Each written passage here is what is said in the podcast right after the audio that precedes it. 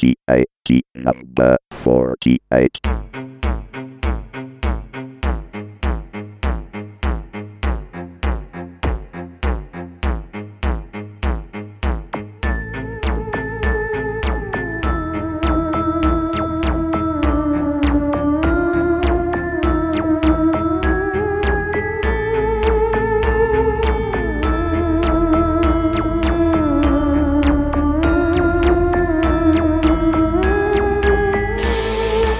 Torna Tecnica Arcana Telegrafica, puntata numero 48. Aprite il vostro finto software di controllo remoto. Accedete a un finto desktop Linux. Aprite il vostro finto emulatore di PDP-11 e hackerate un finto mainframe per scoprire finti dati su un finto alieno scappato da una finta Area 51 se avete tempo da perdere, con Tecnica Arcana e con la pubblicità virale di Super 8, il nuovo film di J.J. Abrams, troverete un modo per impiegarlo. Naturalmente tutto per finta.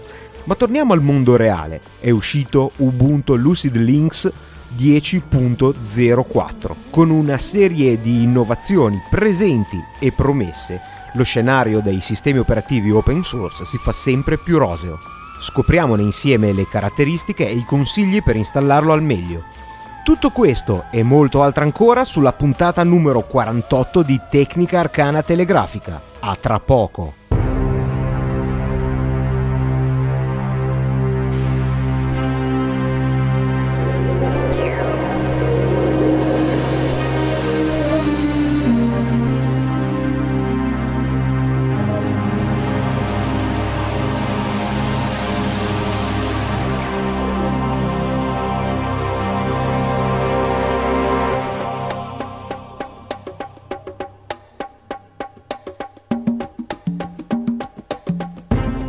Benvenuti a Tecnica Arcana Telegrafica puntata numero 48. Ve lo ricordate ancora che cos'è Tecnica Arcana Telegrafica? È da un po' che manca dal canale di Tecnica Arcana. In effetti abbiamo avuto una sequenza di episodi monografici piuttosto serrata che a giudicare dal vostro feedback sui vari metodi di comunicazione sono stati piuttosto apprezzati. Ma ogni tanto torna il momento di tecnica arcana telegrafica, cioè il supplemento di questo podcast dedicato alle discussioni più di attualità, senza troppi approfondimenti, eh, facendo uso intenso del, delle vostre comunicazioni, delle vostre mail, delle vostre twitterate, per non rischiare di perderci nulla di ciò che sta accadendo nel mondo della tecnologia e di internet. In questo periodo di cose ne sono successe veramente tante.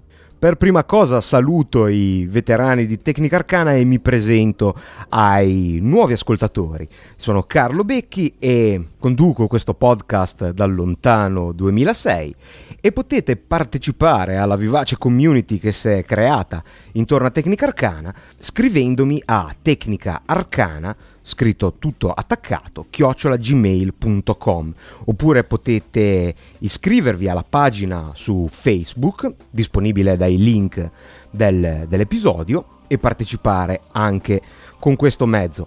Oppure, naturalmente, quello che chiaramente è diventato il mio preferito per la rapidità del dialogo, potete seguirmi su Twitter, sull'indirizzo twitter.com slash Carlo Becchi. Ma non indugiamo oltre e passiamo subito all'argomento che dà il titolo a questa puntata. Super 8 o Super 8 se preferite, se vi scatena ricordi di un passato da cineamatore analogico.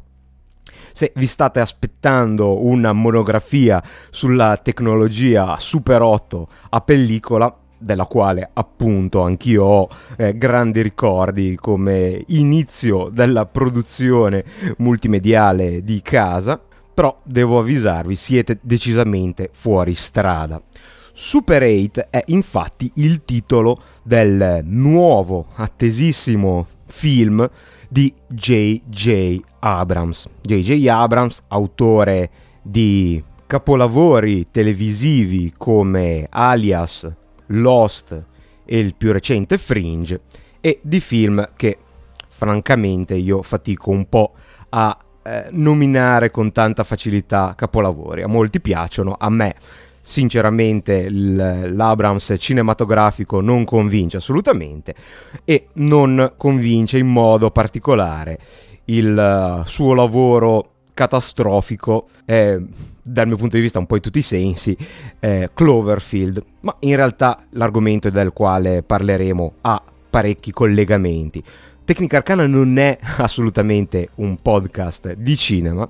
Tecnica Arcana tratta di tecnologia e eh, di internet, ma vedremo che questo nuovo film ha diversi elementi che sono interessanti sotto questo aspetto. A me piace tantissimo quando posso perdere tempo su internet e Super 8 mi ha fatto perdere parecchio tempo, ma mi ha fatto anche molto divertire. Vedremo perché Super 8 è collegato a argomenti interessanti anche per tecnica arcana. Sapete che J.J. Abrams, che vi piaccia o non vi piaccia, dal punto di vista prettamente artistico, è però maestro in uno dei fenomeni più interessanti del mondo del web 2.0, cioè la pubblicità virale, la pubblicità che si diffonde eh, automaticamente col passaparola, con l'entusiasmo dei fruitori della pubblicità. E se vogliamo proprio trovare un collegamento con gli ultimi argomenti trattati su tecnica arcana telegrafica, è un, uh, un mezzo che bene ci fa capire quanto potrebbe essere potente la pubblicità anche come intrattenimento e quanto però questa venga male utilizzata in, nei media mainstream e anche sull'internet non eh, propriamente focalizzata su ciò che la pubblicità deve trasmettere. La pubblicità virale di J.J. Abrams, queste campagne straordinarie che hanno avuto proprio con Cloverfield un eh, picco di interesse piuttosto evidente, ma nata con Lost che talmente eh, lunga e articolata da meritare probabilmente una discussione, un'analisi a parte, eh, fa sì che ogni volta che il film, eh, un film venga, viene annunciato, la, l'eccitazione la partecipazione raggiungano livelli veramente eh, difficili da, da, credere. E devo essere sincero, come vi dicevo, molto spesso la parte virale di marketing eh, supera la qualità poi del prodotto finito, ma questo è naturalmente un giudizio pienamente soggettivo la costruzione di queste campagne è così vasta nel suo spettro che spesso fo- sfocia nel alternate reality game, cioè un vero e proprio gioco partecipativo che si eh, diffonde anche fuori dall'ambito prettamente informatico o del computer comunque. Se avete letto X o Little Brother di Cory Doctorow sapete benissimo di cosa sto parlando. Se non l'avete letto, beh, ripeto il suggerimento di qualche tempo fa, dovreste veramente leggerlo perché è un libro molto interessante, purtroppo anche molto inquietante. E di cosa si parla in Super 8 e perché è così interessante anche per noi super geek? Beh, prima di tutto vi comunico che cercherò di tenere il discorso piuttosto generico, tanto per cominciare la campagna è iniziata in questi giorni, quindi ci sarà ancora tempo per seguirne gli sviluppi, ma poi io mi sono troppo divertito a esplorare che non vorrei rovinarvi questo divertimento. Eh, si parte da un trailer, forse sarebbe meglio dire un teaser e questo film è stato scritto con uh, Steven Spielberg, nome importante, anche lui però devo essere sincero, recentemente mi ha meno che entusiasmato dal punto di vista cinematografico. La, la premessa di questo teaser, di questo trailer è piuttosto banale. Si vede un treno, un treno militare e un, uh, una sovraimpressione ci comunica che questo treno sta spostando qualcosa da mm-hmm, all'area 51 all'Ohio.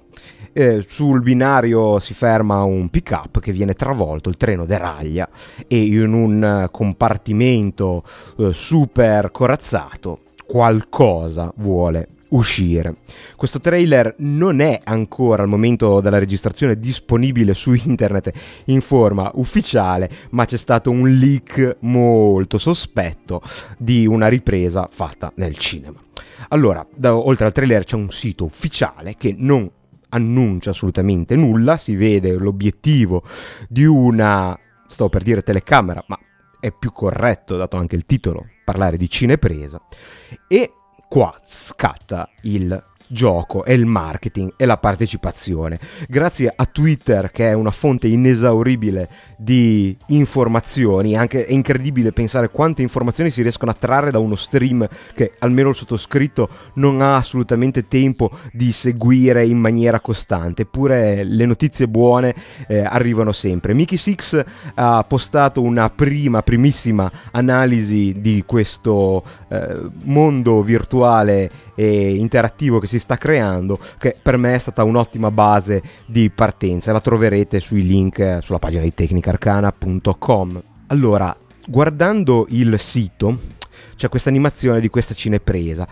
nella quale ogni tanto si vede il riflesso di testo che, che, passa. Avete presente le annotazioni che si facevano su una pellicola? E da questo testo qualcuno, passando il filmato frame per frame, è riuscito a trarre una frase The scariest thing I ever saw, cioè la cosa più spaventosa che io abbia mai visto. E se aggiungiamo un punto com alla fine, si arriva a un sito, il primo sito del marketing virale che al momento sia uscito per Super 8. E con questo sito arriviamo proprio nel succo del discorso che può interessare gli ascoltatori di Tecnica Arcana. Questo sito è fatto in Flash come un eh, software, simula un software di accesso remoto. A cosa si accede? A un desktop Linux.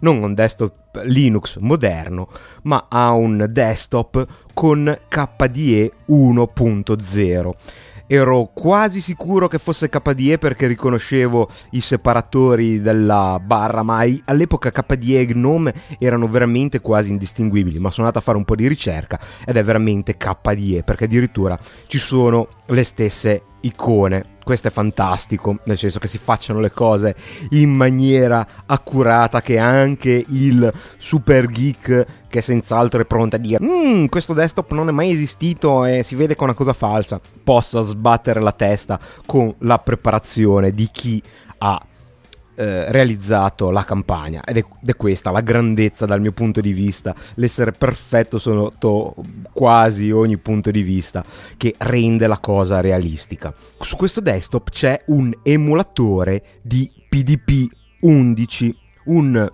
mini computer della leggendaria DEC. Mini computer eh, i mini erano una categoria, non voleva assolutamente dire che fossero piccoli, non pensate a un netbook o a un nettop, ma allora erano effettivamente più piccoli dei grossi mainframe, ad esempio. Il, eh, questo computer è stato venduto dalla appunto leggendaria Digital Equipment Corporation fra gli anni 70 e i 90, entrando perfettamente nel range di questo film che sapendo eh, parlare, parlando già di Super 8 si capisce che non è ambientato o comunque non ha origine ai giorni nostri. Quindi riassumiamo, attraverso il sito accediamo, tra virgolette, a un software di accesso remoto, vediamo un computer con una vecchia eh, distribuzione di Linux sul quale a sua volta gira questo emulatore di PDP-11 che eh, può essere collegato a chissà cosa, magari proprio a un mainframe.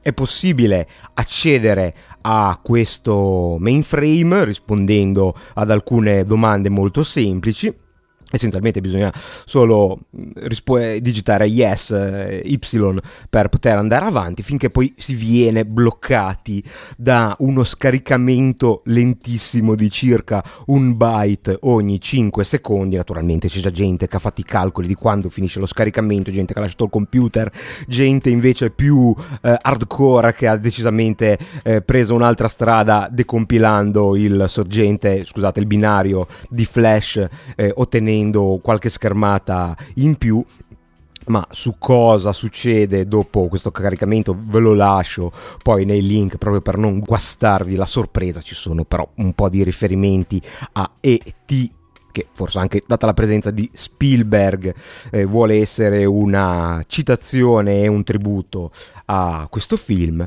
ma eh, cominciamo appunto a entrare nel mondo della realtà alternativa. Se si minimizzano tutte le finestre, si sposta la finestra di questo emulatore, c'è un misterioso pulsante che una finestra che permette, che chiede se si vogliono stampare tutti i documenti disponibili sul computer. La cosa più sorprendente è che appare veramente la finestra di stampa del eh, sistema operativo, ma del vostro sistema operativo, e se si dà yes esce un inquietante messaggio dalla stampante, aspettate che me lo sono stampato, che dice stop posting publicly.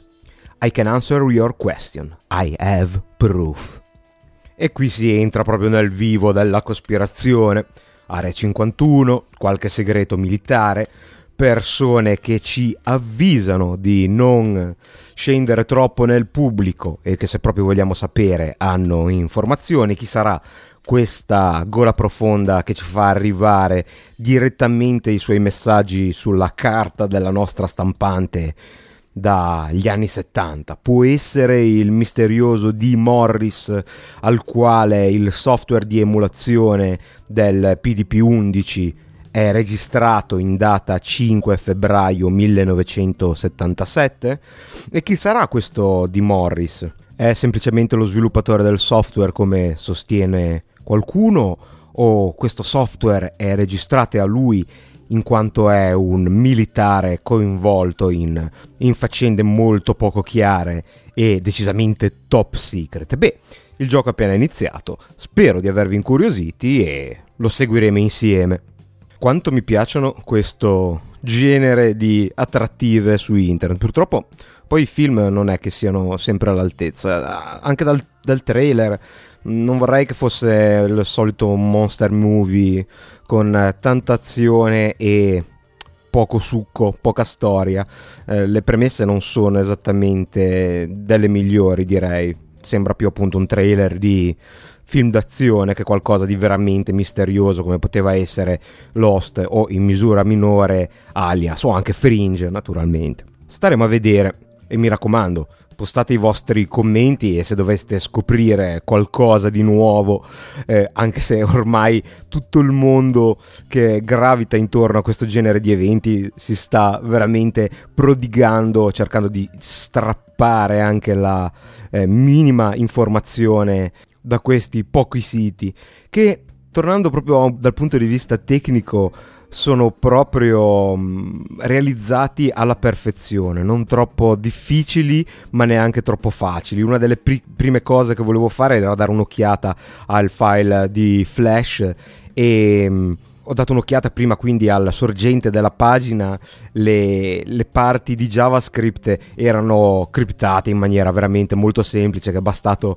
un servizio online per decriptarle, anche se non si può neanche parlare di vera e propria criptazione, erano vagamente codificate. E uno, una delle, delle prime cose che ho cercato di decodificare in realtà era il, lo script per eh, Google Analytics. Alla seconda data meglio sono riuscito a trovare il file, ma non sono un esperto di reverse engineering di Flash, quindi mi sono fermato. Poi naturalmente c'è tantissima gente che sta lavorando sotto questo punto di vista. E quindi in attesa del film che dovrebbe uscire l'anno prossimo avremo un anno per eh, seguire i, le, le, realtà alternative che si svilupperanno intorno a Super 8 e che sappiamo bene dal passato sia da Lost che da soprattutto in questo caso eh, da Cloverfield, la realtà alternativa è una cosa che può essere vissuta in maniera assolutamente a sé stante chi ha seguito Lost sa benissimo che le informazioni dei vari reality game eh, spesso davano cose in più che mm, a volte è anche difficile eh, valutarle come canon o non canon, cioè facendo, facente parte o meno della storia principale che viene raccontata nella televisione e invece addirittura Cloverfield dell'origine di questo mostro non si è saputo nulla se non attraverso i vari siti virali che mm, se non ricordo male, in quel caso erano molto meno interessanti per Tecnica Arcana perché coinvolgevano una birra, una eh, birra, o questo è un lapsus freudiano, una bibita eh, giapponese. Invece in questo caso siamo nell'hacking di vecchi sistemi informatici, decisamente più consono ai nostri gusti direi. Bene, passiamo ora da sistemi operativi degli anni 70 e delle, dalle primissime versioni di Linux a il Linux dei giorni nostri, quello che usiamo quotidianamente, almeno che io uso quotidianamente, ma so che anche molti di voi lo fanno.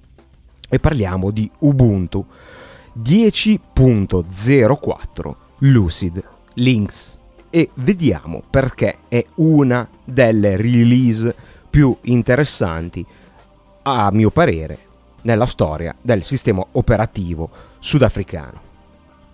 Allora, Ubuntu 10.04 Lucid Links è stato rilasciato alla fine di aprile, come si intuisce dalla numerazione, sapete che il numero di versione, il primo numero è l'anno 2010, il secondo il mese 04 e sapete anche bene che Ubuntu rilascia una nuova versione del sistema operativo ogni 6 mesi.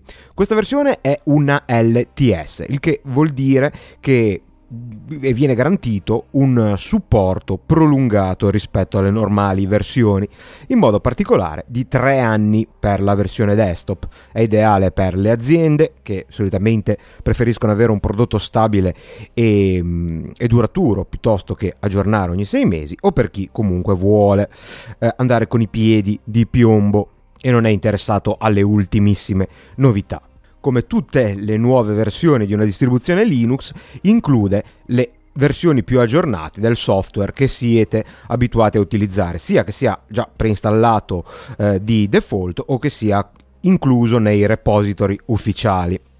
Dal mio punto di vista, Ubuntu 10.04 Lucid Links rappresenta veramente un punto di svolta per questa distribuzione e rappresenta secondo me uno dei migliori momenti per testare il sistema operativo Ubuntu se non avete mai avuto modo di imbattervi in eh, una distribuzione Linux non voglio soffermarmi troppo sulle caratteristiche di questa nuova versione, ma vorrei esprimere perché secondo me questa versione è particolare e particolarmente promettente. Eh, tanto per cominciare, nel mondo Linux è difficile che ci sia una innovazione a sorpresa, perché naturalmente stiamo parlando di software open source, quindi sotto gli occhi di tutti. Inoltre, in modo particolare, eh, Ubuntu quando rilascia una versione ha già solitamente pronta dopo pochissimo tempo la versione successiva in fase di alfa,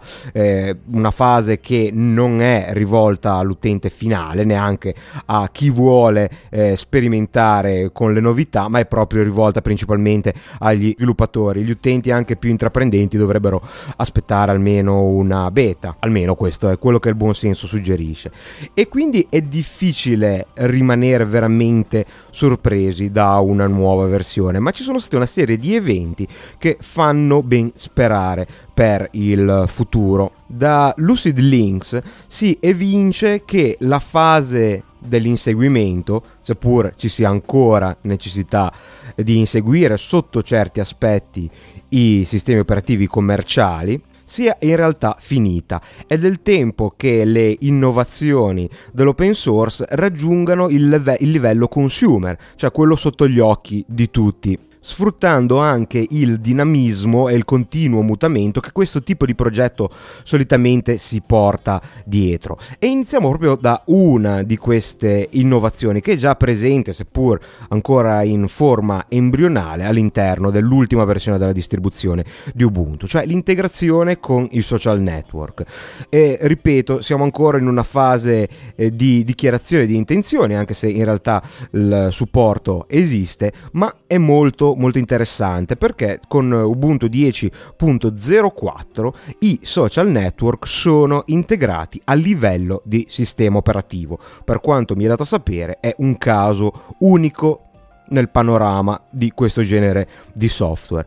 Questo significa che eh, Ubuntu dispone di un eh, servizio, di un sistema per gestire in maniera unificata l'accesso ai social network. Eh, questi possono essere Flickr, possono essere Twitter, Identica, che è la versione, il clone di Twitter open source, eh, Facebook e eh, questi social network possono essere configurati da un gestore di account unificato e poi utilizzati da diversi programmi. Per farvi un esempio, se impostate il vostro account di Flickr, eh, F-Spot, il software per la gestione della fotografia, delle fotografie, potrà conoscerle quando voi scaricate le foto automaticamente dalla vostra macchina digitale, potreste scegliere di eh, mandarle su Flickr senza dover configurare Flickr per F-Spot, perché queste configurazioni sono da sistema operativo. Ok, da una rapida eh, scorsa ai menu e alle impostazioni ci si rende velocemente conto che gran parte, anzi quasi la totalità del lavoro è fatta da Gwibber in questo momento, cioè un client multipiattaforma, nel senso di multi eh, social network, proprio per gestire questo tipo di servizi. Sua, um, il suo pannello di configurazione è stato adottato ed integrato e naturalmente al momento Twitter eh, si gestisce così come Facebook da questo software che già esisteva, non è stato creato appositamente per Ubuntu, ma è stato appunto adattato e reso parte del sistema operativo. Al momento quindi non ci sarà uno stravolgimento nelle vostre abitudini, anche perché i software devono saperlo che c'è questa possibilità di gestione unificata. E a parte alcune cose carine come il broadcast dei, dei messaggi direttamente dal menu eh, dell'utente sulla barra di, di, Ubuntu, del sistema operativo del desktop, per un po' non vedremo nulla di rivoluzionario. Ma pensate se una cosa del genere prendesse piede, pensate appunto a l'uso sempre più pervasivo dei social network di vario genere che c'è nella nostra attività quotidiana col computer. E questo è un passaggio molto molto molto interessante proprio possibile dal mio punto di vista per l'elevato dinamismo di una distribuzione Linux comunque esce ogni sei mesi e può potrà, quando avrà finito di risolvere tutte le sue magagne, essere l'unico sistema operativo che si evolve con l'evolversi dell'uso quotidiano del computer, proprio per questa velocità, per non avere il gigantismo delle grosse aziende del eh, software che si occupano di questo mh, mm, tipo di software, il software più basilari, i sistemi operativi. Cose da dire su Lucid Links ce ne sarebbero tante, a partire dal nuovo Nautilus che permette la visione in due colonne dei file che richiama eh, per chi ha buona memoria il eh, Norton Commander o per chi eh, utilizza KDE il file manager proprio di, di, questo ambiente grafico che è molto comodo ma di certo non è particolarmente innovativo. E anche interessante la sempre più spinta integrazione con Ubuntu One, il disco on the cloud di Ubuntu che ora permette anche maggiori funzioni di sincronizzazione come la sincronizzazione dei bookmark di Firefox attivando un'apposita estensione, la sincronizzazione dei contatti oltre che naturalmente allo scambio dei file come siamo abituati a fare probabilmente con Dropbox. E questo è un altro servizio sul quale Canonical punta molto e in futuro potrebbe eh, diventare un revenue stream non eh, trascurabile, un modo per fare soldi vendendo un servizio in abbonamento. E se i servizi di sincronizzazione che adesso eh, giungono anche al, in fase beta verso i contatti del telefonino sono molto promettenti, queste intenzioni si vedono anche dallo store musicale che permette attraverso Rhythm Box di acquistare brani eh, senza DRM e di poterli sincronizzare attraverso Ubuntu One, tutto con un nuovo account unificato, quindi meno password da ricordare. Di primo acchito anche superando la fase di boot che adesso è nuovamente cambiata dal punto di vista tecnico con uh, Plymouth ma che dovrebbe eh, fornire una transizione durante il caricamento più fluida e con meno passaggi di risoluzione, anche se in realtà credo che chi ha mm, schede grafiche Nvidia, almeno le più vecchie, potrebbe avere qualche problema, qualche problema estetico, eh, nulla di eh, trascendentale. Dopo il boot, che sia fluido o meno, vedrete immediatamente il nuovo eh, stile di Ubuntu. Sparisce, o meglio, si ridimensiona al momento l'arancione, arriva il nero, il grigio scuro, il viola, colori che oltretutto a me piacciono tantissimo, e un cambio apparentemente inutile o peggio Uh, una brutta copia della disposizione dei tasti del Mac potrebbe apparire in uh, prima istanza, cioè lo spostamento dei tasti di controllo della finestra minimizza, massimizza e chiudi da destra a sinistra un cambio di interfaccia che potrebbe lasciare eh, spiazzati alcuni, se non addirittura contrariati, anche perché eh, viene promesso agli utenti Ubuntu una rivoluzione proprio nell'interfaccia utente ormai da anni, rivoluzione che non si è mai attuata e adesso trovarsi con questa cosa nuova ma apparentemente fine a se stessa potrebbe eh, far sollevare un sopracciglio a molti o far storgere il naso. In realtà si diceva che questa innovazione, se così vogliamo chiamarla, non sarebbe stata fine a se stessa, ma eh, si sarebbe resa necessaria per l'introduzione di nuovi elementi. Fino a qualche tempo prima dell'introduzione della nuova versione non si sapeva esattamente eh, a cosa servisse questo cambio, se non poi con un colpo di teatro proprio di Mark Shuttleworth, il patron di Canonical e quindi il eh, fondatore di, della società che è dietro Ubuntu, attraverso il suo blog ha svelato l'arcano e l'arcano è nuovamente veramente molto interessante.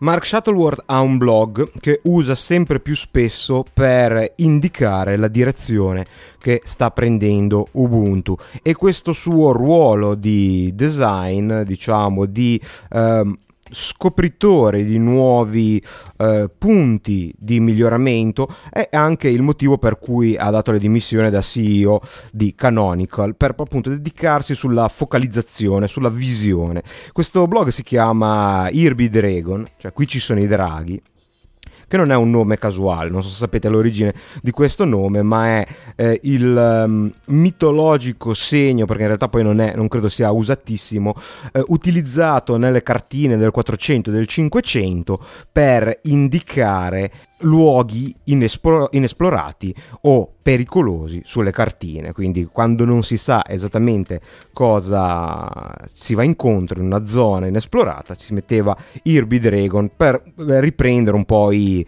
ehm, le cartine medievali nel quale si mettevano i mostri o i serpenti di mare laddove non c'era una vera e propria conoscenza. E senza dubbio quello di essere a capo di un sistema operativo open source di così ampio successo come Ubuntu è un po' un avventurarsi nei terreni inesplorati e in questo caso eh, Mark Shuttleworth spiega che cosa eh, ci potremmo aspettare da questa operazione che si è messa in moto e che è iniziata con un modesto eh, cambio di eh, posizione per i pulsanti di gestione delle finestre dalla destra alla sinistra. Eh, ci potremmo aspettare i Windows Indicators o come li chiama lui eh, in maniera divertente Windicators. Il concetto è questo. La posizione, la disposizione e l'uso degli spazi delle finestre nei sistemi operativi odierni è vecchia e spreca un sacco di spazio. Questo si vede in modo particolare quando si utilizzano sistemi operativi su eh, piccoli dispositivi come i netbook, ma in generale è vero sempre, anche se in questo momento state ascoltando Tecnica Arcana da un monitor eh, 22 pollici widescreen, eh, vi sarà capitato di rendervi conto che lo spazio non è mai abbastanza, infatti molti poi usano, eh, soprattutto i professionisti, eh, due schermi per eh, la gestione del loro lavoro sul computer. Ma è particolarmente fastidioso quando questo spazio viene sprecato. Un altro punto molto interessante sta all'introduzione di Chrome. Chrome eh, ha cercato proprio di ridurre al minimo lo spazio eh, inutilizzato per dare il più possibile una pagina web a pieno schermo. Il concetto che sta dietro ai Windicators e a questa rivoluzione futura dell'interfaccia di Ubuntu è proprio questo ci sono due elementi fondamentali in una finestra e questi sono la barra del titolo in alto, che solitamente ha solo il titolo e questi tre pulsanti, e la barra di stato in basso. Okay? La barra di stato in basso eh, può anche essere utile, ma senza dubbio un'intera barra per dare pochissime informazioni e presente poi in maniera costante è uno spreco. Infatti Chrome, ad esempio, l'ha eliminata completamente quando c'è necessità appare un piccolo riquadro che ci dice ad esempio quale parte della pagina sta scaricando, ma salvo poi eh, eliminarlo immediatamente. La barra del titolo invece è uno spreco totale perché al suo interno ci sono solo i suddetti tre pulsanti e il titolo è un'icona tutto il resto dello spazio viene sprecato. Ora, se avete presente il desktop di Ubuntu, sapete che in alto a destra, vicino al pulsante per il log off e appunto adesso per gestire i social network o la messaggistica, ci sono alcune icone che vi danno indicazioni sullo stato del sistema nel suo complesso però. Ad esempio c'è lo stato del wifi, del segnale di rete o della connessione cablata, oppure ci può essere il volume, o altre cose che voi personalizzate. Questo è un elemento comune anche al Mac e naturalmente anche a Windows, solo che invece di essere in alto a destra è in basso a destra, il Sistray lo chiamavamo una volta, non so se adesso ha un altro nome. Bene, questo è esattamente ciò che si vuole portare nelle nuove versioni di Ubuntu. La promessa è per la 10.10, cioè per la versione di ottobre eh, sappiamo che appunto non si riesce spesso a capire se le parole di Shuttleworth sono promesse o intenzioni, ma l'idea che ci si sta facendo la speranza è questa.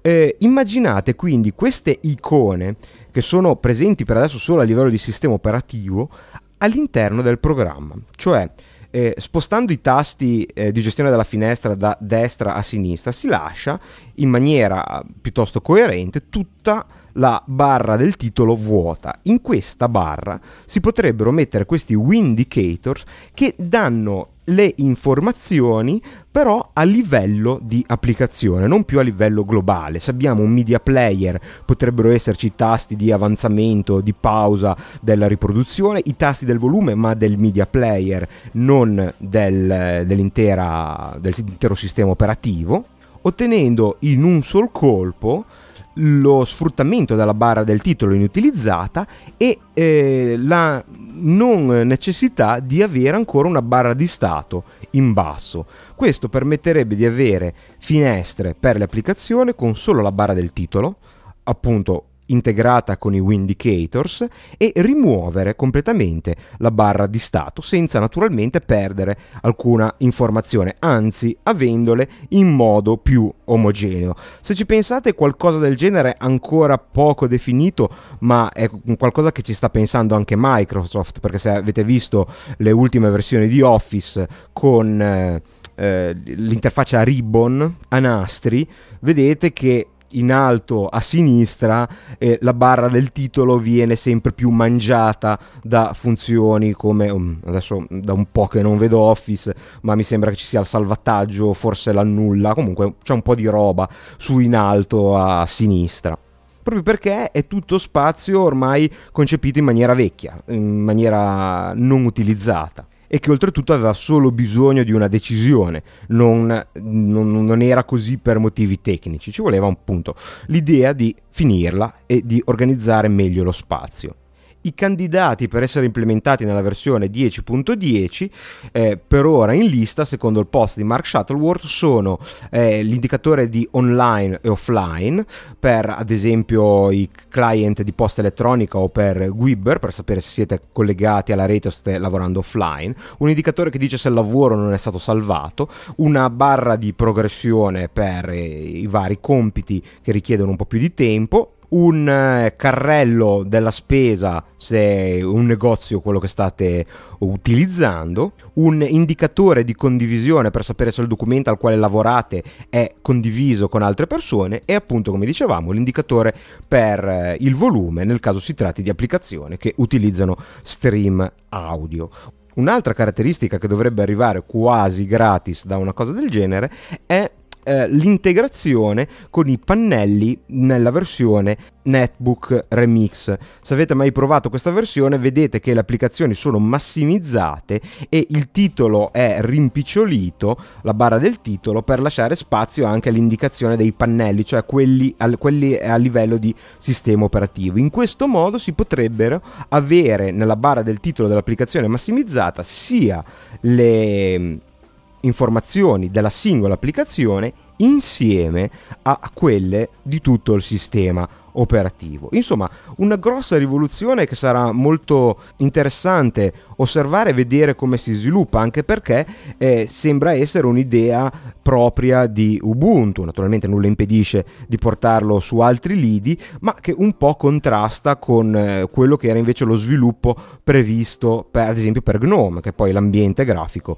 utilizzato da Ubuntu. Sapete che per GNOME si andava verso GNOME Shell, che doveva essere una rivoluzione e che però non sarà eh, integrata almeno sempre stando a quello che si legge in, in uh, Ubuntu 10.10 quindi ci sarà un po' di uh, biforcazione in, uh, nello sf- futuro sviluppo grafico di Gnome che sarà interessante osservare. Um, io sono ottimista, mi sembra la strada giusta, mi sembra che l'idea di Shuttleworth come uomo forte all'interno di Ubuntu sia vincente, ci vuole una direzione, anche eh, basandoci a quello che abbiamo discusso nell'ultima puntata sul fatto che non è una democrazia. Eh, il leader forte a me piace molto come idea e queste idee sembrano eh, una cosa nuova, una cosa piuttosto interessante.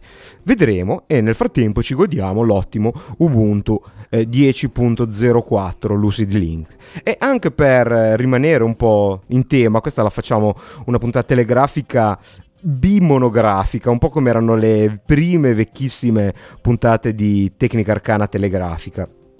E sempre su Twitter, che ormai mi sembra stia rendendo un po' obsoleta anche la rubrica della posta fine a se stesso. Per me non ci sono più solo le email, ma ci sono pezzettini di conversazione che mi capita di estrapolare qui e là dal flusso ricorrente eh, di Twitter. Però non smettete di mandarmi le email, perché sennò non so più cosa leggere nella rubrica della posta. Ma dicevo, da, eh, seguendo lo stream in seguito di Twitter a seguito all'uscita di Lucid Links, ho notato che c'era un po' di dibattito su quale fosse il sistema migliore per fare un aggiornamento. Naturalmente eh, si può aggiornare direttamente dal gestore degli aggiornamenti, quindi fare un avanzamento di versione.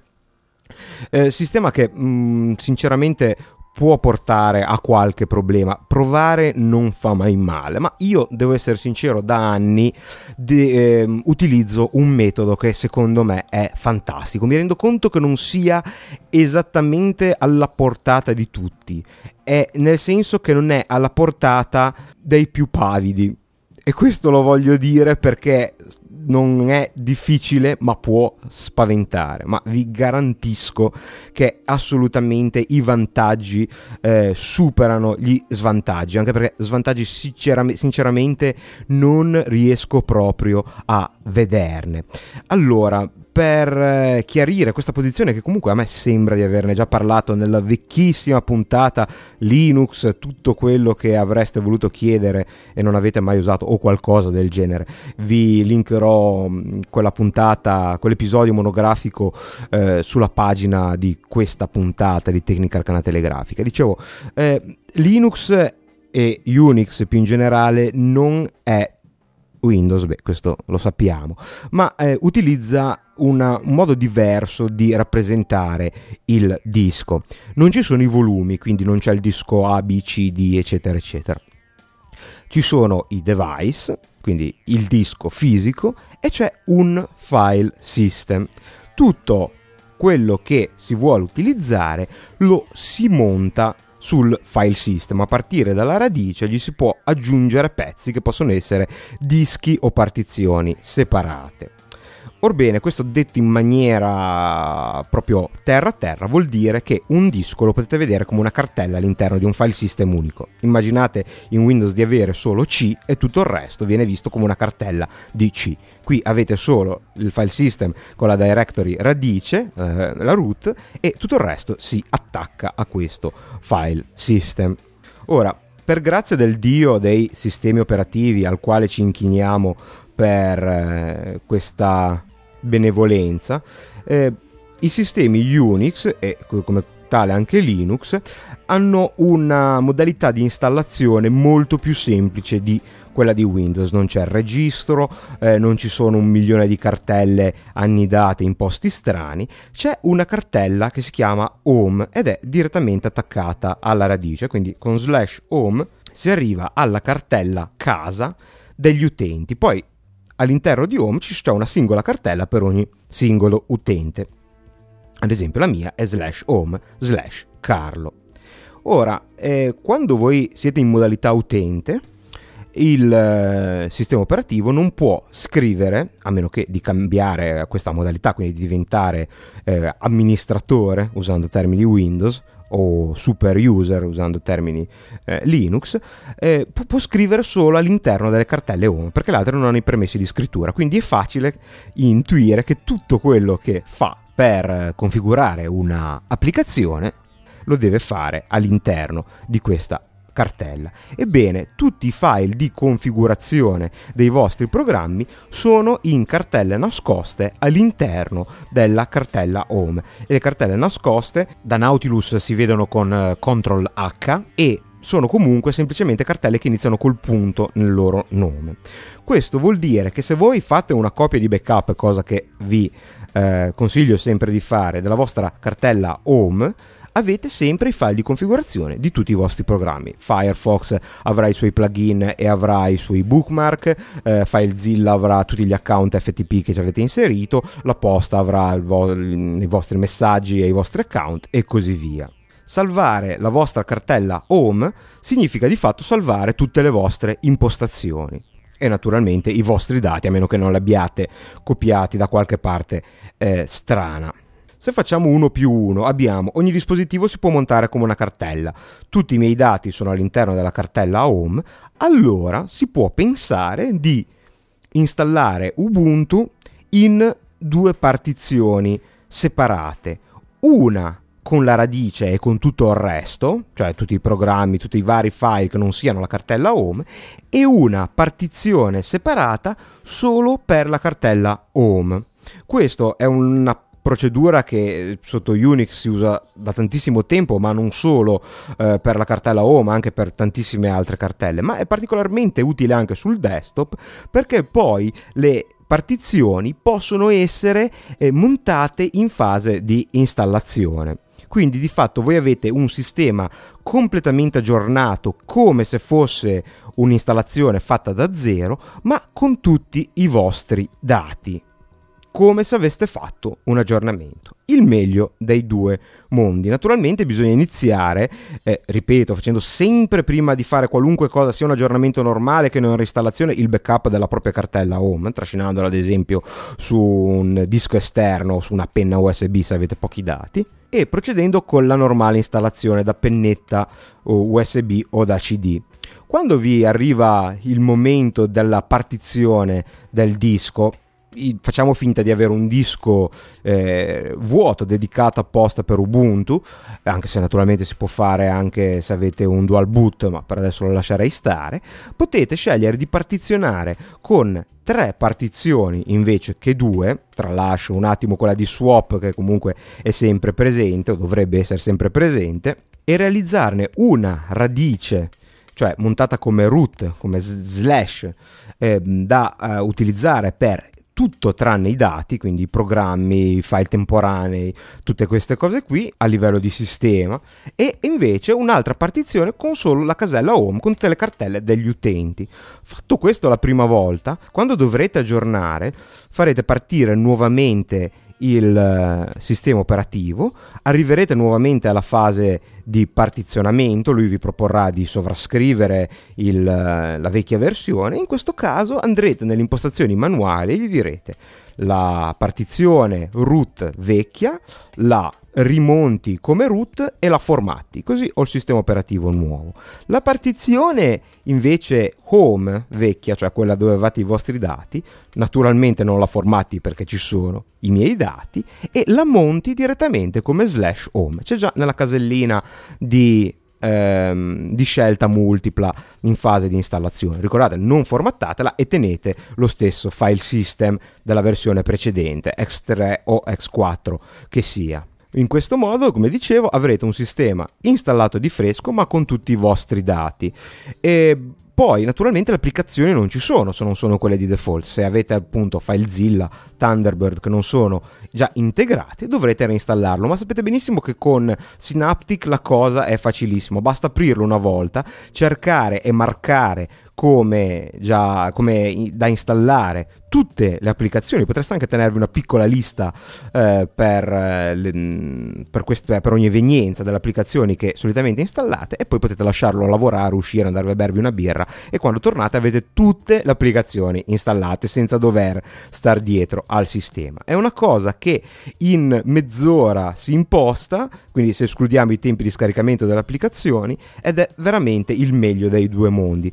Visto che eh, facendo così alcune impostazioni possono rimanere a livello di sistema, perché ad esempio la disposizione dei pannelli di GNOME ehm, può rimanere memorizzata, anzi rimane memorizzata all'interno della cartella home. E se volete partire proprio da un'installazione come se fosse da zero, senza però perdere i vostri dati, io, eh, non è detto che deve essere una cosa condivisa, ma se, semplicemente faccio questa operazione aggiuntiva. Quando mh, mm, faccio partire la pennetta USB con la nuova versione, faccio anche un sudo Nautilus, vado a cercarmi la mia cartella vecchia di home, quella che ho sull'hard disk, quindi non perché ce ne sono due, ce ne sarà una sulla pennetta e una sul, sull'hard disk e cancello tutti i file e tutte le cartelle di configurazione che non sono strettamente legati a eh, un programma. Quindi, ad esempio, quello di Thunderbird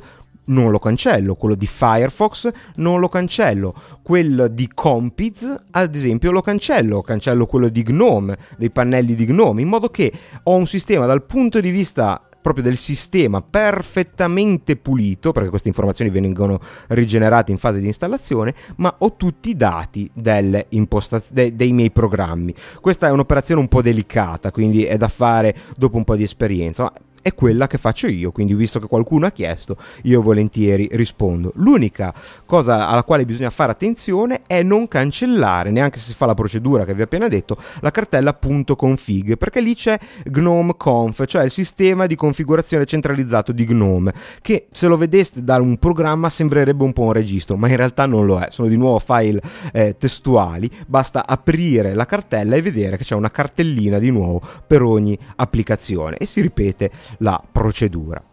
Insomma, in qualunque modo decidiate di installarlo, eh, vedrete che Ubuntu 10.04 vi impressionerà spero, per eh, la sua efficienza, stiamo parlando di 230 eh, megabyte di memoria al boot e mh, mm, per tutta questa serie di innovazioni che alcune sono già arrivate e altre arriveranno. È il momento giusto per provarlo se non l'avete ancora fatto. Se vi sentite ancora più intraprendenti vi ricordo che quando eh, starete ascoltando questa puntata, probabilmente sarà già uscita la versione alfa 2 dell'R1 di Haiku, dall'ultimo episodio monografico, quindi ricordatevi di scaricare e dare un'occhiata anche a Haiku.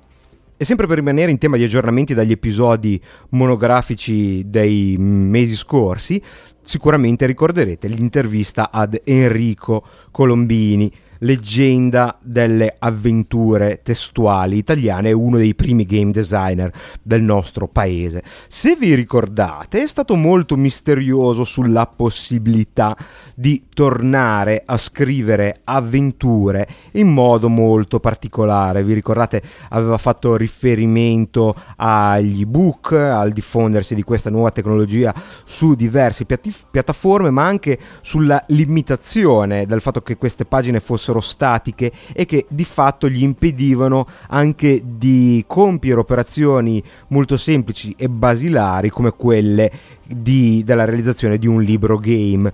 Bene, il velo di segretezza eh, di quel periodo, di quell'episodio si è alzato. Eh, ora si sa che Enrico Colombini è stato coinvolto come autore per un progetto che si chiama Quinta di copertina, che non è da confondere col podcast eh, di rassegna stampa tecnologica eh, di Apogeo. Il, l'indirizzo è quinta di copertina Com, che è proprio un nuovo publisher di questi contenuti interattivi per varie piattaforme, dal web agli ebook, che si presenta come una sfida notevole. Eh, l'idea di coprire una nicchia inesplorata, eh, almeno in questo periodo e con queste tecnologie, e riproponendo qualcosa che va e si pone come ibrido fra la narrativa pura e l'intrattenimento. Ma soprattutto so per i più affezionati delle avventure di Colombini che nonostante Enrico non si sia mai allontanato dal mondo dei videogiochi, è un po' che manca come autore, quindi è da un po' che non si sente una storia nuova da Enrico.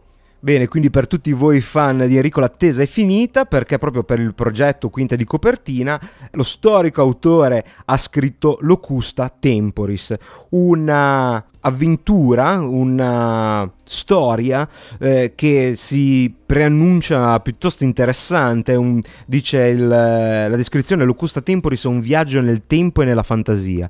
La storia prende avvio nella Francia contemporanea, dove una coppia di giovani studenti è alle prese con una scoperta archeologica capace di cambiare la loro vita e di trasportarli in luoghi e tempi decisamente inaspettati. Sono nove capitoli ricchi di colpi di scena ad un prezzo decisamente abbordabile, 3,5 euro per l'edizione in formato PDF, Mobi o EPUB e 7 euro per l'edizione speciale, mh, disponibile in tutti i formati ebook, ottimizzato per schermi a 8 pollici e in più ricca di contenuti speciali. Si può scaricare un trailer, eh, beh, si può anche leggere la scheda dell'autore, ma se ascoltate Tecnica Arcana ormai Enrico eh, lo conoscete anche se vi siete persi le sue avventure e quindi vale la pena di fare un salto, soprattutto i fan di quelli che aspettavano da anni il ritorno di, di un maestro della fiction interattiva come Enrico alla penna e al calamaio, quindi meno tecnica e più arte, più narrativa.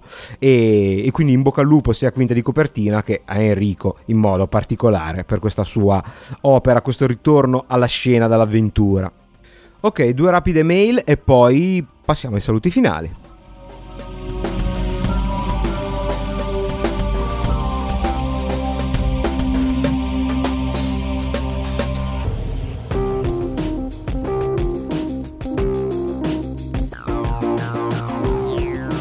Incominciamo con una mail di Diego che mi dice ciao Carlo sono un tuo ascoltatore. Vorrei tanto acquistare un microproiettore ma non so quale scegliere. Tu cosa ne pensi di questi apparecchi? Sono tecnologicamente maturi? Rendono la visione di un film come un normale schermo LCD o hanno qualche limite? Mi piacerebbe che ne, tu ne parlassi in qualche puntata di Tecnica Arcana. Allora eh, grazie Diego della mail. La questione dei microproiettori è difficile da esprimere perché io ho avuto modo di provarli provarne uno provarne uno di marca scusate che vado a recuperare la pagina eh, Optoma e è qualcosa di straordinario. L'avevo portato al uh, super eh, eh, Alberto Crosio e al museo della Apple. Avevano fatto ogni genere di esperimento compreso la proiezione sulla facciata del palazzo del museo. E vi assicuro che vedere un'immagine così nitida così luminosa uscire da qualcosa poco più grande di un cellulare è qualcosa di straordinario veramente straordinario. Cioè, poche cose ormai lasciano la bocca aperta nel mondo della tecnologia, questa è una di quelle. Ma è tutto straordinario contestualizzato. cioè ripeto, pensando che esce da un, eh, uno scatolotto grande poco più di un telefono cellulare. Ora, da questo sistema a passare a considerarlo un sostituto per un proiettore home theater o anche solo un sostituto per un display LCD, perché è vero che il prezzo lo fa pensare, siamo intorno ai 300 euro purtroppo ce ne passa perché è sì luminoso ma non così luminoso come un proiettore da tavolo e soprattutto la risoluzione è bassa. Credo che nel caso in questione sia 800x600 ho cercato un po' in giro non mi sembra che ci sia eh, molto in HD anzi io veramente non ho trovato niente non escludo che ci sia qualcosa. E direi che è ancora veramente troppo presto per pensare a questa sostituzione. Il fatto che abbia dimensioni così ridotte vi dovrebbe far immaginare che serva principalmente per le proiezioni di presentazioni. Questo è un dispositivo per professionisti, per eh, fare pre- presentazioni in mobilità anche dove non c'è un proiettore in un'aula eh, fissa, quindi va molto bene per portarselo sempre dietro, ma non è una cosa che dal mio punto di vista, visto che è questo che mi ha chiesto eh, Diego, mh, mm, assolutamente può sostituire un proiettore da home theater. Ciò che è veramente interessante di questo tipo di dispositivi è la tecnologia quella sì che quando arriverà eh, permetterà di far tornare il proiettore come uno strumento valido per l'home theater rispetto a un grosso plasma o un grosso LCD. Perché questo piccolo proiettore e, e tutta la famiglia dei proiettori Pico, di quelli micro, tascabili, hanno la fonte di illuminazione a LED, cosa fondamentale perché se è vero che uno può acquistare per meno di 1000 euro un eccellente proiettore HD eh, da utilizzare eccellente. Beh, gli appassionati di home theater senz'altro diranno che non è vero, però per un utente normale è eccellente.